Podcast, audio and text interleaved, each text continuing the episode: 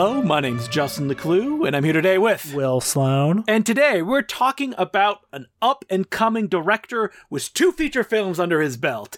It is a Wunderkind called George Lucas. So I was interested to do this topic when Justin proposed it because I had actually never seen either of George Lucas's pre Star Wars movies. Star Wars? Wait, he made more movies than just THX 1138 and American Graffiti? we'll get to that later, Justin. I, ha- I have some shocking developments to tell you about. Uh oh. I had never seen THX 1138. I'd never seen American Graffiti.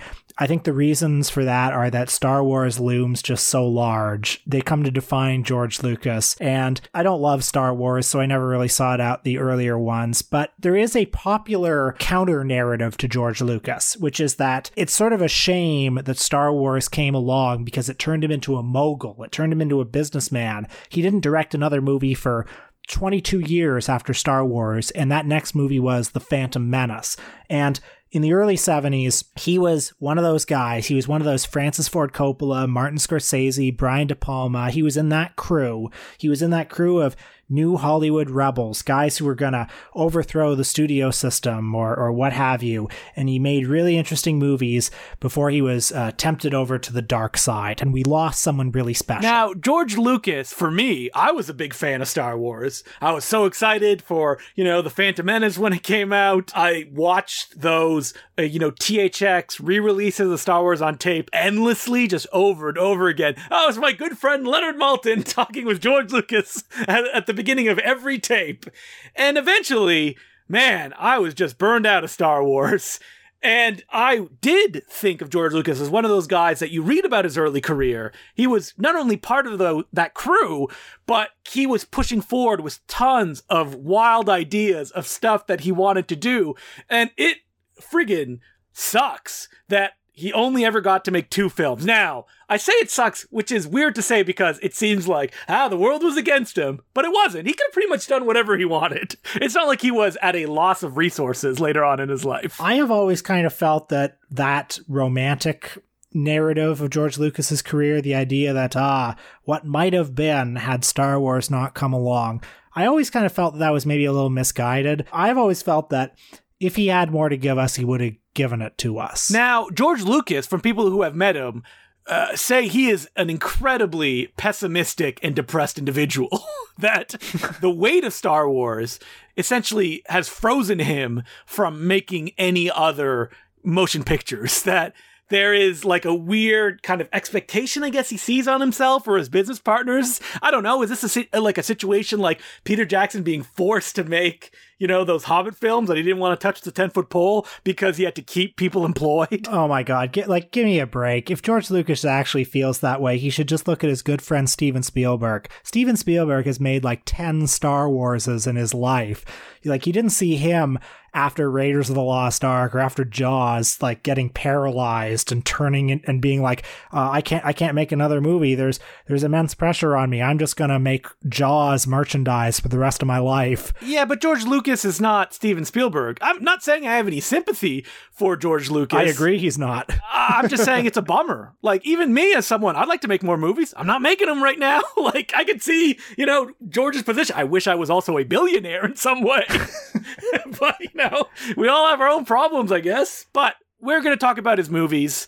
Uh, you watched THX 1138. Did you get a chance to watch a short film that he made that the feature film was based on? Uh, no, I did not watch the short film. So it's basically the same thing, except it doesn't have any kind of narrative. So the dystopian theme, you can read that into it, but it's not really touched upon. There's no dialogue. It's all garbled, and it has a bunch of the same kind of visual flourishes that the feature film does. So I think it would be easy to talk about like how different THX 1138 is from Star Wars. I mean, it is different in a lot of ways. It's a, kind of a brainy sci-fi. It's slow paced. It's moody. Whereas Star Wars is you know, very visceral, very um what's the word I'm looking for? Childlike, I would say. Certainly a movie that really appeals to the child in all of us. Star Wars isn't exactly what you call a brainy movie. You know, THX 1138, it feels like the kind of the road not taken. But then on the other hand, I think the two movies have a certain amount of aesthetic kinship, you know. Well, I should point out that earlier on,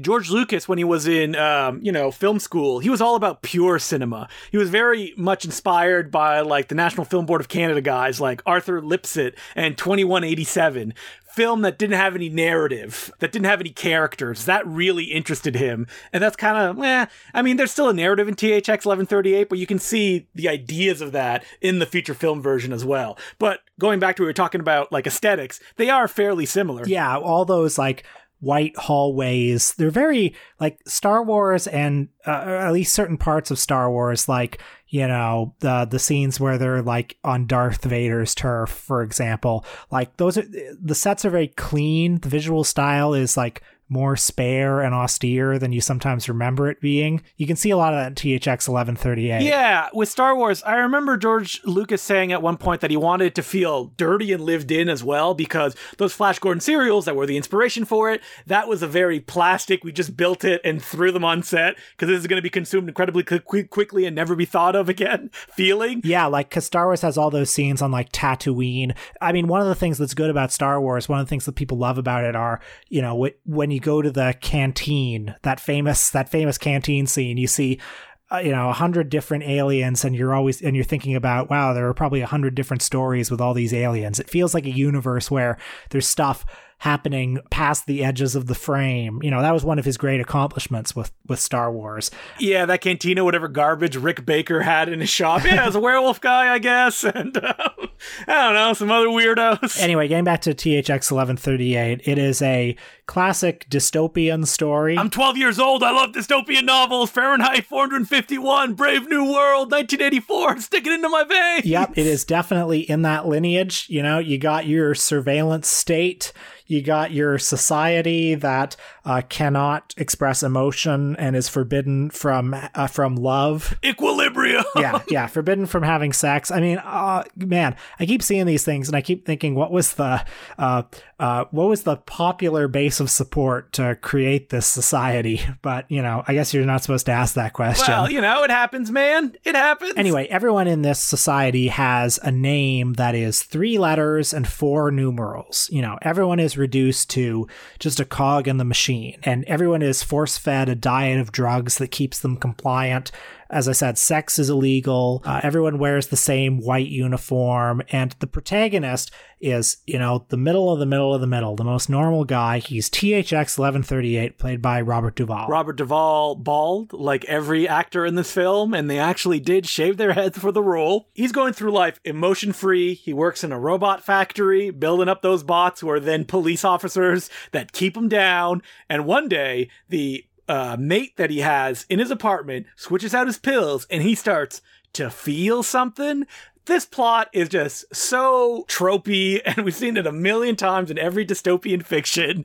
and it doesn't really interest me. Anytime we get into that stuff, I'm like, ugh. But anytime we get into the abstract stuff in this movie, that's what I like. And that's why I like the short more, where it's all those kind of, you know, visual and sonic ideas without plot kind of, you know, distracting it from what's happening. Yeah, I mean, I can see why he was interested in pure cinema. It's, it, you know, it is definitely a mood piece. It, you definitely do, like, you almost feel like you're living in this surveillance state and you're being you almost feel like you're on the drug that these characters are on and you're just being sort of numbed into this state of co- compliance. It starts with the viewer being jerked around so much like you're looking through fuzzy cameras that are in mirrors that they take their medication out of. You hear the background of people just talking casually about torturing someone. I think that's where the movie's you know it's strongest when you're getting all of these images. And like you just said like it kind of numbs you as you watch it. Robert duvall who starts as kind of a character who's discovering himself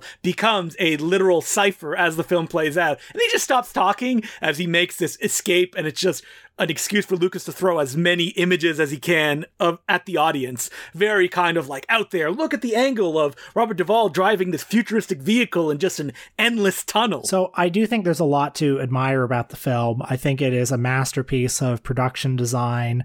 When I look at his early movies and I compare them to the other filmmakers who were you know really active at this time, including Spielberg, frankly, including uh, Scorsese, De Palma. George Lucas still strikes me as the least interesting one. We don't have a lot to work with in just these two films, but like you're right that this plot is very tropey, it's very familiar, and a lot of this is just a personal preference.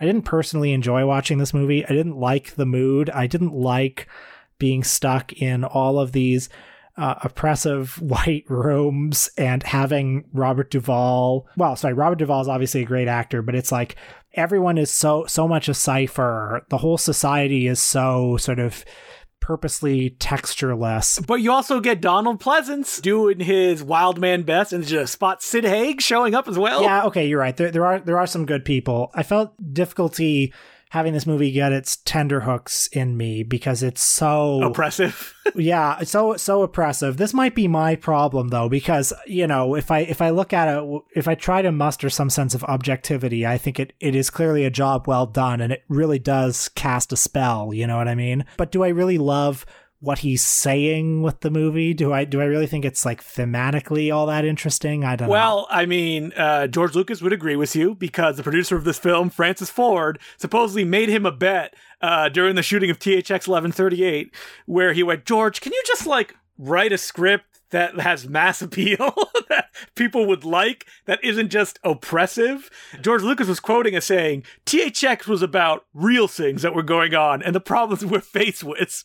I realized after THX that these problems are so real that most of us have to face those things every day, so we're in a constant state of frustration. That just makes us more depressed than we were before. So I made a film where essentially we can get rid of some of those frustrations, the feeling that everything seemed futile. And that film was American Graffiti. Okay, well, this is an iconic film. Again, I'd never seen it until yesterday, but it's still an iconic film. Boomers! yeah, yeah, the quintessential boomer movie, the quintessential one long night movie with a bunch of teens who are graduating. You know, the dazed and confused of its time. This movie is kind of famous for having a non-stop pop soundtrack throughout it, which helped make it a big hit that you could go see this movie and oh man, remember all of those hit songs from a time so long ago? Only a decade? uh, yeah, okay, can I can I pause on that for a sec? 50s nostalgia was so huge in the 1970s it wasn't that long ago. They were nostalgic for like 12 years ago. yeah, man. It was after the war. The economy was kicking. Everybody had every opportunity in the world. I guess so much of it was just that Vietnam happened in, in between. And also, I guess maybe the Kennedy assassination. And for so many of these fucking boomers who, you know, never had a goddamn problem in their lives, these two have. sorry, that's not fair. That's wrong. the, the, the, Viet, the Vietnam War was terrible. yes, that's true. I mean, George Lucas and John Milius, they wanted to make a Apocalypse Now after THX 1138 but the financial failure of THX 1138 completely destroyed those plans. But anyway, I, I will say that uh, despite the mean thing I said about the boomers just now, uh, which I don't believe. How dare you be, be mean to boomers? well, yeah, I mean that's that's the thing, isn't it? What I will say is like a lot of I, I can understand that a lot of the power of American graffiti comes from the idea that it it perfectly for that generation perfectly captured that feeling of one last good night or at least one last night before everything changed, before everything everything went wrong. I would say that, yeah, that that's true. American Graffiti is not a film that I go back and revisit. I saw it a long time ago, and I was like, yeah, that's fine. And watching it again uh, this week, I thought it was good. like, I didn't hate it. Had the same reaction. Now, can we analyze why is it that we don't love it. Boomers! yeah, boomers. Obviously, it's well made. I mean, the pace that he keeps up, all of the stories that he juggles, you know, the four guys and all the people they encounter, and the fact that there's there's actually no music on the soundtrack, but what you hear constantly are like songs. Every scene has a song, and it was all written in the script. I think it's like 44 tracks or something like that. Yeah, so it's a remarkable the the way that he I mean I know that I saw George Lucas do an interview once where he was talking about seeing the restored or the uh, the version of Touch of Evil that was changed to Orson Welles' intentions. And the opening scene of Touch of Evil, they took out the Henry Mancini music and they restored the soundtrack to the way that he wanted you heard like music coming from everywhere in the scene and george lucas saw that and he was like oh god damn it orson welles did it before me. At the same time like the music is also kind of you know the propeller of the story that we're seeing that like the characters are being pushed almost by the music that's surrounding them at all times. Do you think that has links in and i'm sure that george lucas saw this movie something like scorpio rising even though that film is used ironically in that short? Yeah i wonder. The other one that's often cited as a as an important movie for this this is Mean Streets, which also has that all pop soundtrack. And Martin Scorsese has said straight out that, yeah, he took that from Scorpio Rising. I would assume that George Lucas did too, since he seemed to have been conversant with experimental film at the time. And so, American Graffiti, like, it's a fine film. I mean, it's fun to hang out with all your friends like Ron Howard, who is a huge jerk, uh, pretty much in the film. I was impressed by how much of an asshole everyone in the movie is. I kind of expected it to be a little bit more cloying and twee than it was. Like, oh, wasn't it good back in the day? And nah, Richard Dreyfuss, selfish. Everyone is selfish in the movie, which I guess is a good representation of the people around that time. Yeah, I guess so. Again, I had a little bit of trouble loving anyone in the movie. I feel like this movie was such a massive hit that people must have identified with it and I struggle to identify with this movie. Well, none of these characters are any reflections of us growing up at all. like I'll tell you, I mean, I watched Superbad and I see a lot of myself in that movie, but there you go. Yeah. But in American Graffiti, the driving these gigantic cars that Ron Howard just gives it to one of his friends who's clearly going to break it. What are you doing, Ron? Anyway, I want to be respectful of this movie because he clearly did a very good job at it, and I think it does capture something. It does capture capture a certain like like it's not just the last moment of innocence, but you also see the innocence fraying. You see that ev- you see that it's actually not so innocent in this last moment of innocence, and everyone's kind of an asshole. I think that's a good nuanced thing that the movie was able to accomplish. Yeah, the idea of all of these characters are going on to the next part of their lives, but a lot of them are just dead ends. Like Ron Howard is going to get married. The guy who loves to drag race, he's already pretty much at the end of the road. like there's nothing else for him. He gets beaten. Well, technically doesn't get beaten by Harrison Ford, but he's like, I was just so slow, I would have lost if he hadn't crashed the car. And you know that this won't continue after. You know they won't stay friends after. Exactly. Like we were friends with these people in high school because we were trapped in high school, and that's pretty much it. and then it ends. And you know, you get the famous title card at the end that omits any women of the film, supposedly because George Lucas was like, oh, that would make uh, the title card, uh, the credits too long if we added another one. So just the guys, and you hear what happened to them. You know, one of them died in Vietnam, the other one died in a car crash. Ron Howard happily married, and I think Richard Dreyfuss is a writer somewhere, is what the title card says. And what's interesting about American Graffiti is that there was a sequel that nobody ever talks about, uh, more American Graffiti, where people's lives are even more miserable in that movie, and you get some fun experimentation where like the uh, Vietnam segment is shot in like cinema verite. There's like a Woodstock one. Another one is shot kind of like an American sitcom, but it's miserable. I know that More American Graffiti has its defenders, it has its fans, but it seems a fundamental misunderstanding of what the whole appeal of the first American Graffiti was, which is that all of this stuff hasn't happened yet, and yet is this structuring absence. It's this thing that's weighing on everything we see. I also think that the appeal of American Graffiti is that people like the music and they like to feel like ah we're teenagers again. This is what it was like while we were teenagers. Like you know i knew some older people who would talk about the film and they wouldn't talk about it as ah you know what a sobering look at life. They were like ah no it's just you know the way we grew up. Okay star wars. Uh, i don't want to linger on star wars for too long. What surprised me watching these two movies in comparison with star wars is these two movies interact with the world around them in a way that star wars doesn't. Like star wars the whole appeal of it is that it is a I think like purely escapist movie. And one of the reasons it was such a cultural phenomenon in 1977 was you had this decade of movies like Straw Dogs or McCabe and Mrs. Miller or The Conversation, you know, lots of downer movies, lots of movies that were uh, Vietnam parables or, you know, dealing with some sort of social ill, revisionist westerns, the whole the whole jazz. And now here comes a movie that is not revisionist at all. It's actually it's it's the Flash Gordon serials, but with the latest in special effects. It's very clear too. There's good guys and there's bad guys, and it's text as part of the movie. And so that was so refreshing. That was so refreshing to people after ten years of this stuff. Hey, it's refreshing, eh? Choke it down for the next fifty years. And we've been fucking. stuck with it ever since, and it's never going away. no more, um, please. That's all I want to say. I mean, oh my god. But if George Lucas hadn't made this, somebody else would have, wouldn't they? Yes, I I think so. Somebody else would have figured it out. I mean, clearly there were signs that it was happening. There was Jaws, there was Superman, uh, even Rocky, I think, was kind of a step in this direction, kind of a feel good movie. But then this movie came along and it, and it really opened the floodgates. I, and, you know, I don't want to be the guy who like blames George Lucas for everything bad that's happened. But um, uh, so I so I won't do that. But again, it's just interesting to to see Star Wars, and yes, it's similar in some ways to THX 1138, but wow, uh, it goes so against what the previous two movies did. I mean, the previous two movies made you think of the outside world, encouraged you to think about the outside world, and then Star Wars really closed the door on that. And uh, George Lucas uh, never did anything again. Sorry, all you prequel fans. That's so wild that George Lucas, after being such a hungry filmmaker, I mean, he was one of the co-founders of American Zoetrope with Francis Ford.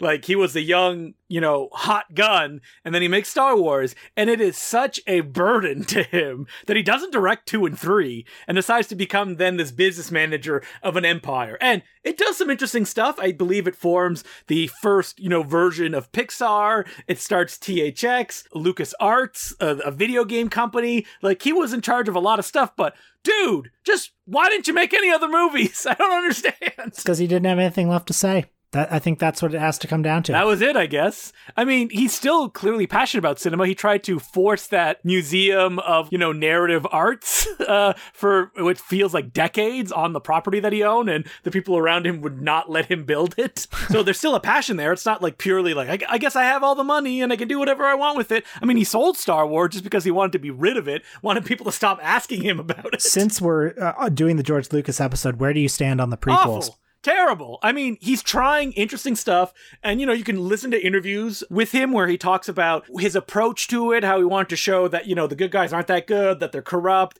There's a lot of weird new imagery and ideas in it, but it is so dramatically uncompelling, and it's not even weird like something like THX 1138. It's just so flatly made. Yeah, I mean, I have, I, I look, I don't like the prequels either. I hate the way they look. And I'll say, yeah, he was a, you know, trailblazer. He was shooting, um, um, on digital cinematography before anybody was. Doesn't make the movies good though. It looks looks like fucking shit if you ask me, but you know whatever. And I love the people who hate these new Star Wars movies, and they're like, "Yeah, I guess the prequels were good." It's like, oh my god. Well, yeah, you know, you go on Letterboxd and you'll find no shortage of people like talking about uh, fucking Attack of the Clones, and they'll say, "Oh, it's like Murnau, his use of light and shadow," and it's like, "Oh my god, give give me a break." I have eyes; I can see the movie. but hey, I I love it when people love movies, so I'm I'm all for that. What you know, what I'll just say is, I think some of the prequel revisionism clearly has to do with the fact that, like them or not, they are the work of a madman. They are the work of like a crazy guy who's been in his mansion for 20 years. I mean, the prequels were completely independently funded. there was no studio behind them. You know, scenes in those movies like, you know, the famous I I hate sand, it's coarse and rough, not like you, you're smooth and soft. I mean, uh, I mean, did, did you hear that that story that uh, uh, he, he he wrote all the prequels in the living room that was built by the guy who cocked him? Yeah, it was the library of the guy that his wife left with.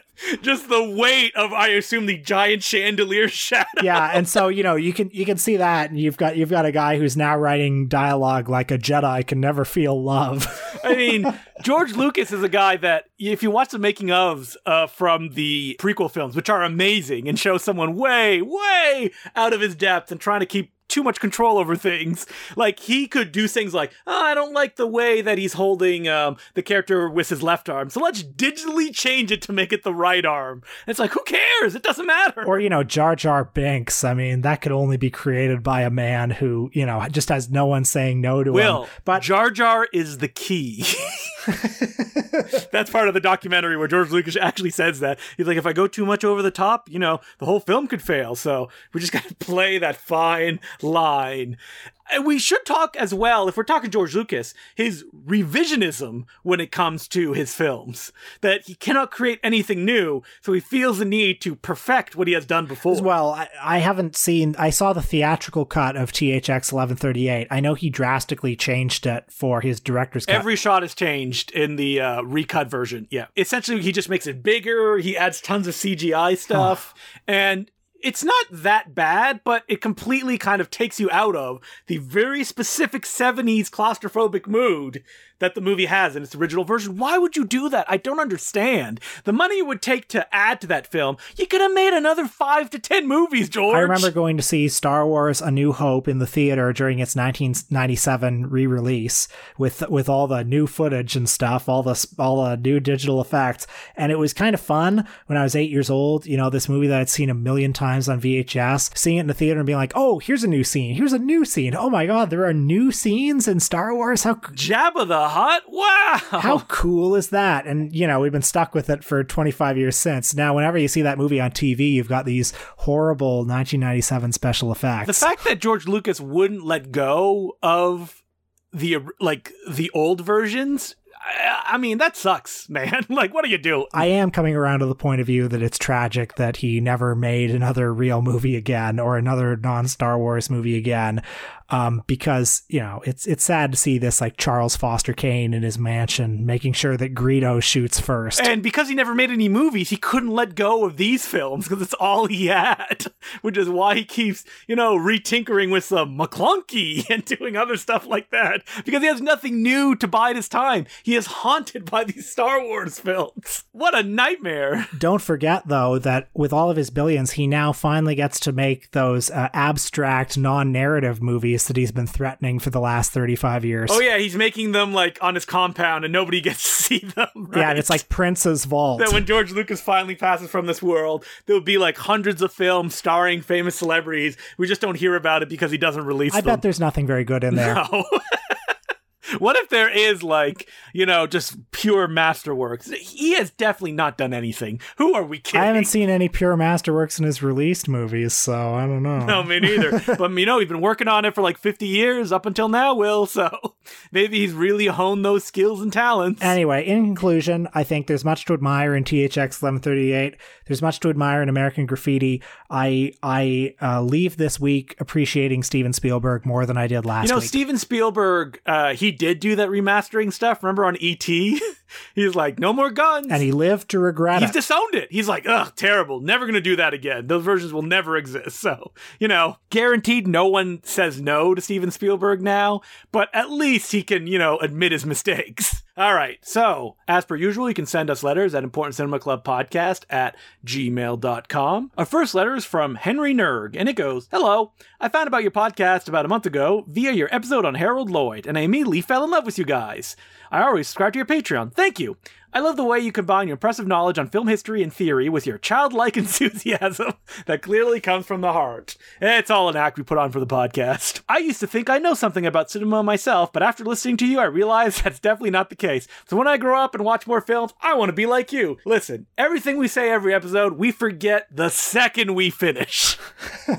Probably on the same knowledge base as you are. For a while, I've been starting to plan a blog about cinema in my native language with an emphasis on world cinema to give people recommendations they wouldn't otherwise necessarily find. I've been inspired by your podcast because you talk about films and filmmakers in such a way that it really makes me want to go out and see those films myself. Often, especially when reading more academic film criticism, it feels too much of a drag for me to be honest, and I feel that kind of style is definitely too high a hurdle for people who are just getting into cinema. So I want to be able to write in a way that would be in some way accessible for everybody interested in films, even if I were talking about filmmakers uh, such as Simon Lang, because I feel you handle that obstacle really well. If you could give me any advice, I'd greatly appreciate it. Will, do you have any advice about talking about films, recommending films that could be considered art accessible to readers? it's hard to say. I mean, everyone has their own style, but I would just say communicate as clearly as possible why you like the thing and just have that be your guiding principle. Why do you like the thing? Why do you want someone else to like the thing?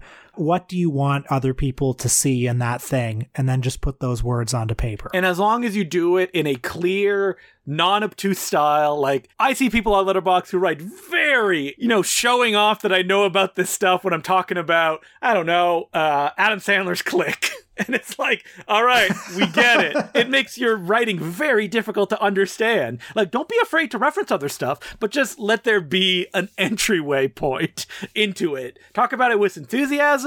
Talk about it, uh, just like Will said, you know, clarify why you like it, what you feel the movie brings to the viewer that other films don't. Like that's why you need to check it out because it will have an experience, an emotion that you can pretty much only get from this movie. And, you know, you're writing a blog, let's be honest, just write it. Try not to overthink it, I would say. Yeah, that's the biggest challenge. The biggest challenge is just getting yourself to write. Because it. there's a, you know, million people out there who are not writing anything. So if you write something, you're already one step ahead of them. And the only way you get good at it is to do it. The only way you're a real writer is to write. So, right. If you're writing a blog, I doubt anyone will like criticize you or say anything. It will be like throwing words into a void. So don't worry about that. That's the secret. And Justin is saying that like like in a downbeat way, but I'm saying it in an upbeat way. Remember, whenever you have a creative project, nobody cares. There is something very liberating about the 100%. fact. Yeah. yeah, there's something very liberating about that. Nobody cares, which means nobody cares if you fail, which means there's no such thing as failure. So just do the blog. And if someone for some reason criticizes you, you know that person's probably a jackass, right? like, They're probably insecure. That's how it always is. 100%. So do it, write it. If you feel passionate about it, just put it into words and out into the world. The letter continues I'd also love to have an episode on my favorite filmmaker, Takashi Miike. And if you're going to do that, please talk about Dead or Alive 2, which, in my opinion, is perhaps the greatest film ever made. Thank you for your podcast and keep up the great work. Henry. Well, we should do Takashi Miike. I think the reason we haven't is because I'm a little bit intimidated by the subject. Like, I mean, like anyone, I've seen some Takashi Miike movies that I like. You know, I like Audition, who doesn't? But he's made over a 100 movies and I can feel very intimidated by that filmography. I bet you, Justin, know more about him than I do. There's a great book written by Tom Mes called Agitator that goes through film by film up to a certain point. Great to get kind of like a handle on Takashi Miike's themes. And, you know, if we did him, I could definitely toss like three movies your way that would cover the gamut of his career. He's kind of slowed down because he became a blockbuster filmmaker, just doing big adaptations of anime and mangas. He doesn't really do those like little, you know, personal film that he would just throw out on V Cinema anymore, which is kind of a bummer. I do want to know more about Takashi Miike. I mean, I've wanted to know more about him for like 15 years now. Uh, it's just intimidating, but I, I, I would love to do a deeper dive into him. Our next letter is from Patrick O'Leary, and he goes, Hey, Important Cinema Club, I've been listening for a while now and love how you dig films out of those hard to reach places. I've always thought of myself a knowledgeable film fan, but there are still so many filmmakers and subgenres and subgenres you have turned me on to, Moturn Media, for example. I've been logging stats on Letterboxd for a while and find the all-time most watched actors directors intriguing. I'm curious of what they are for you two. My most watched actor is Jackie Chan, and most watched director is a three-way tie between Ridley Scott, Buster Keaton, and as Will likes to call him, the Woodman. Are there any surprises on your list? I was surprised to see John Goodman amongst all the obvious actors on my list, but in hindsight, that makes sense. Keep up the great work, PR O'Leary. Will, do you want to bring up Letterboxd and see what you're most watched? Yeah, okay. I'm pulling up my stats. Now, you have to remember, I got Letterboxd. I started using Letterboxd in early 2017. So I had uh, 28 years of movie watching before that. So this only represents like the last four years. This is what my most watched people are in the last four years. In terms of stars, uh, number one with a bullet is Mr. Jackie Chan, followed by Bela Lugosi and Charlie Chaplin, and also Samuel L. Jackson. Believe it or not. I mean, Samuel L. Jackson is my number one 59 films. I'm I'm actually not so I'm not surprised. Samuel L. Jackson is in an insane number of movies. I will tell you why he's so, there so often. Marvel movies. Marvel, and then you know also if you watch a couple of Star Wars movies, he's in there too. But yeah, Marvel is is the key. I'm just gonna read off this list because uh, I got Sam Samuel L, Jackie Chan, Sammo Hung, Yuen Biao, Willem Dafoe, Dick Miller, Nicolas Cage, Bruce Willis, John Goodman, and oh, I love that he's on this list. Philip Ko. Okay, in terms of directors, uh, number one uh, with 26 films since 2007. Yes, it is Mr. Woody Allen, folks. Woody Allen does not even crack my. Oh, he's not even on my list. Wow. I, I mean, I just want to say it says 26 films, but I have seen all of Woody Allen's films across my life. So, you know, he probably is my most watched director ever, I'm going to say. My top directors will shock no one Albert Pyun, Tsui Hark, Steven Soderbergh, Martin Scorsese, and Lau Kar-leung. Yeah, Martin Scorsese's up there for me too. And uh, Howard Hawks Hawks is number two. My girlfriend and I embarked on a Howard Hawks project a couple years ago, and we've got up to 24 movies, but that's like only halfway. Oh God, are you ever going to complete it? Do them all? Well, I hope so, but it's been four years. Four years. I remember you're like, I will peel this off in a couple months, and then Here's know. the thing. I, I don't think she likes the John Wayne ones as much as I do. So, and there are still a lot of those to get And through. I'm looking here, nothing very uh, that exciting, except that uh, in cinematography, I do have Gary Graver making the list at 19 films.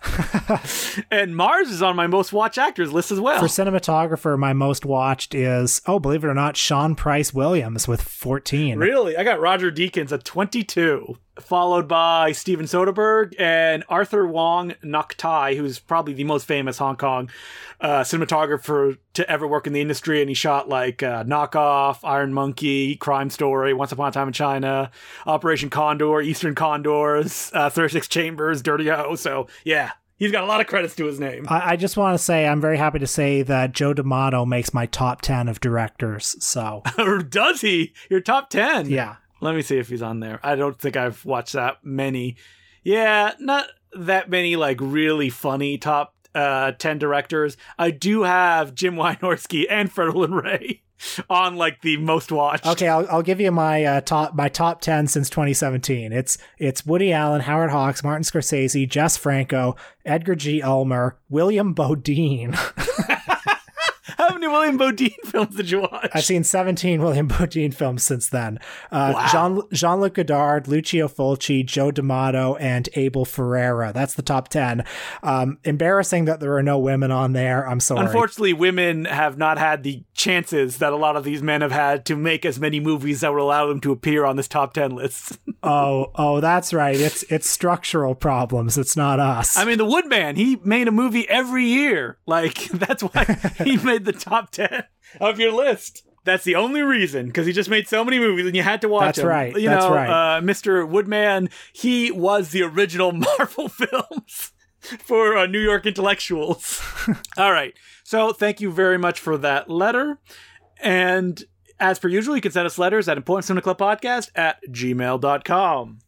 So, what are we doing on our Patreon episode this week, Will? well, we're talking about everyone's favorite funny man, Super Dave Osborne. You know him, you love him, the stuntman that always fails. But is there more to him than just being crushed, squished, or hit by a train? Well, you have to listen to the episode to find out, where we discuss his 2000, yes, you heard that right, 2000, The Extreme Adventures of Super Dave. That's right. He made a movie. There's a Super Dave movie, and it was made and released by a major studio. A narrative film. Uh, we didn't point out in the episode, it did go direct to video. It was not a theatrical picture, even though it was meant to be. You can listen to that by going to patreon.com slash the important cinema club.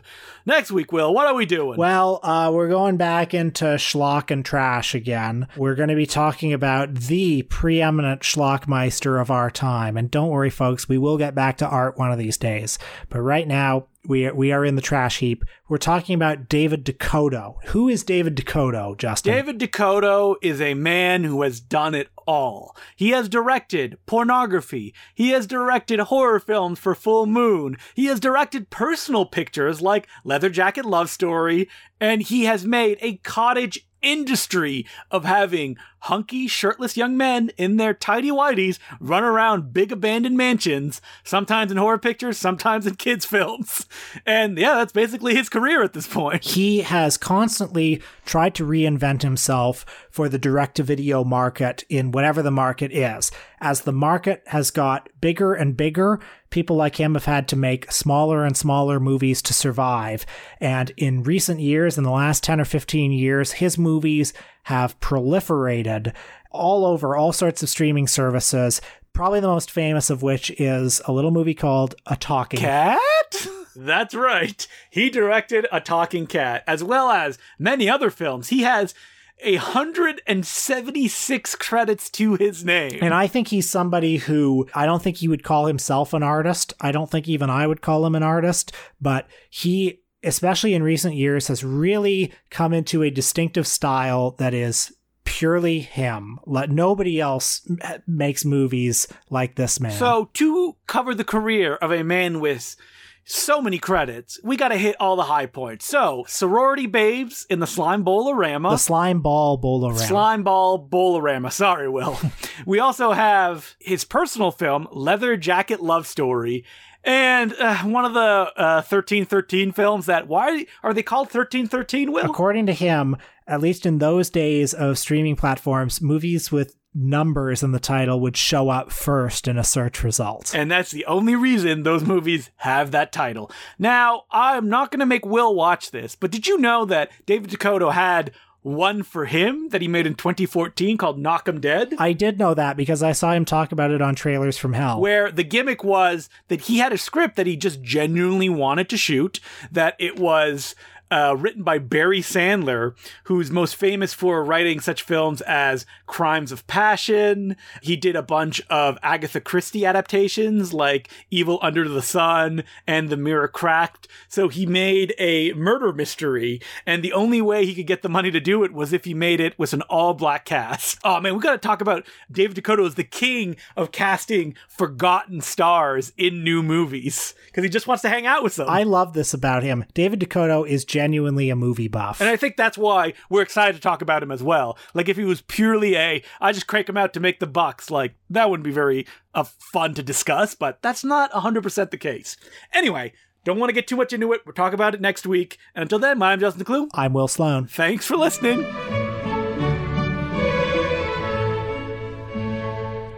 I sat down recently and I wanted to watch something that I basically had no interest in as I did some menial physical tasks. And I don't know how it happened, but suddenly a little film seemingly unreleased called A Rainy Day in New York was playing on my screen. Yes, I'm I'm familiar with it, Justin.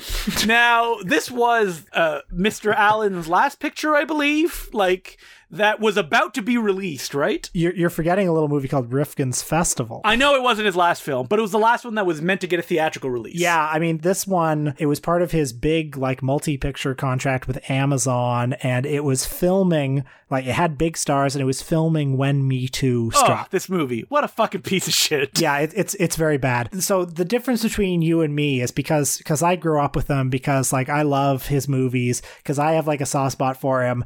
I have a sickness in my brain where I enjoy watching even the bad ones. Like I like you can put me in front of you know Hollywood Ending or Curse of the Jade Scorpion and I'm to have a good time and I'm to find it interesting partly because it's bad. I enjoy Hollywood Ending, shot by a very famous Chinese cinematographer. Uh, Hollywood Ending's good because it has a lot of funny shtick in it. He's doing, you know, physical gags. but I mean, Timothy Chalamet doing a Woody Allen impersonation.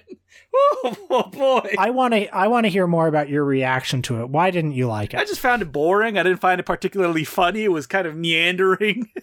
and it has this insane twist at the end where little rich boy's mother is like, I was once a prostitute, but now I am the belle of the ball. and I'm like, what the fuck? That movie is just f- full of scenes that could have used a couple more rewrites. I mean, it is just pure like first draft cinema, isn't so it? So disconnected from any like you know living person who has not been a millionaire and hasn't had interactions with anybody who has had a real life in decades There's a scene in Rifkin's Festival when Wallace Shawn is talking to like this woman in uh fuck wherever it is San Sebastian that he has a crush on. He finds out that she used to live in New York, and he says to her, "Oh, New York! I did. Did you used to go to the Met? Did you? Uh, how about Central Park? Did you visit Central Park?" He's he's rattling off these things, and I'm thinking like Woody Allen, you've lived in New York for 85 years, and the best you can come up with is the Met Central Park. I mean, I could come up with anyone could come up with that. That's that's not New York. how old is he now He's he's in his mid 80s. I think he might be 85 or and 86. you think he'll still crank them out once a year? Because he's going to France, right? Well, you know,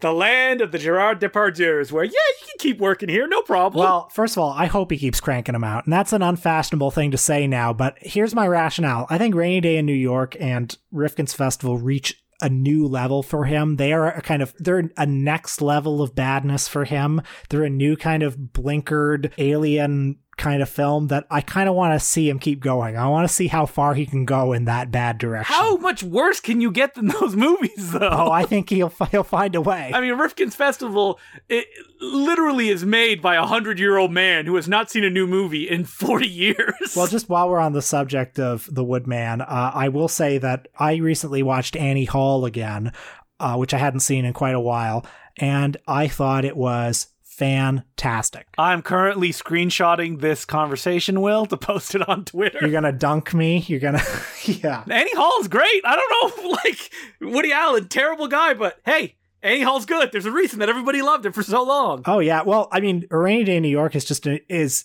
in itself an incredible testament to how good Annie Hall was because it's 40 years later and the director has been accused of pedophilia and yet Timothy Chalamet still wants to recapture a bit of that Annie Hall magic. That's that's how good that movie was. I mean, Rainy Day in New York, the difference between it and Annie Hall is like there's no jokes, there's no invention, there's nothing going on. no texture. Like Rainy Day in New York doesn't feel like like uh, what blew me away about Annie Hall watching it again was it actually felt like it took place in the real New York. It felt like it took place in like the dialogue, the things that people were referencing, it felt like it was made by somebody who was plugged into the socio intellectual scene in New York at that time. That's because he was, and now he's not because he's so popular. I mean, not popular. He's just been he's so rich. he's never been more unpopular. So I'm sorry you didn't like it. Did you enjoy Griffin Newman? Uh, the one scene that he had. Listen, I've been listening to Blank Check. I, have been enjoying it, so I don't know what to tell you.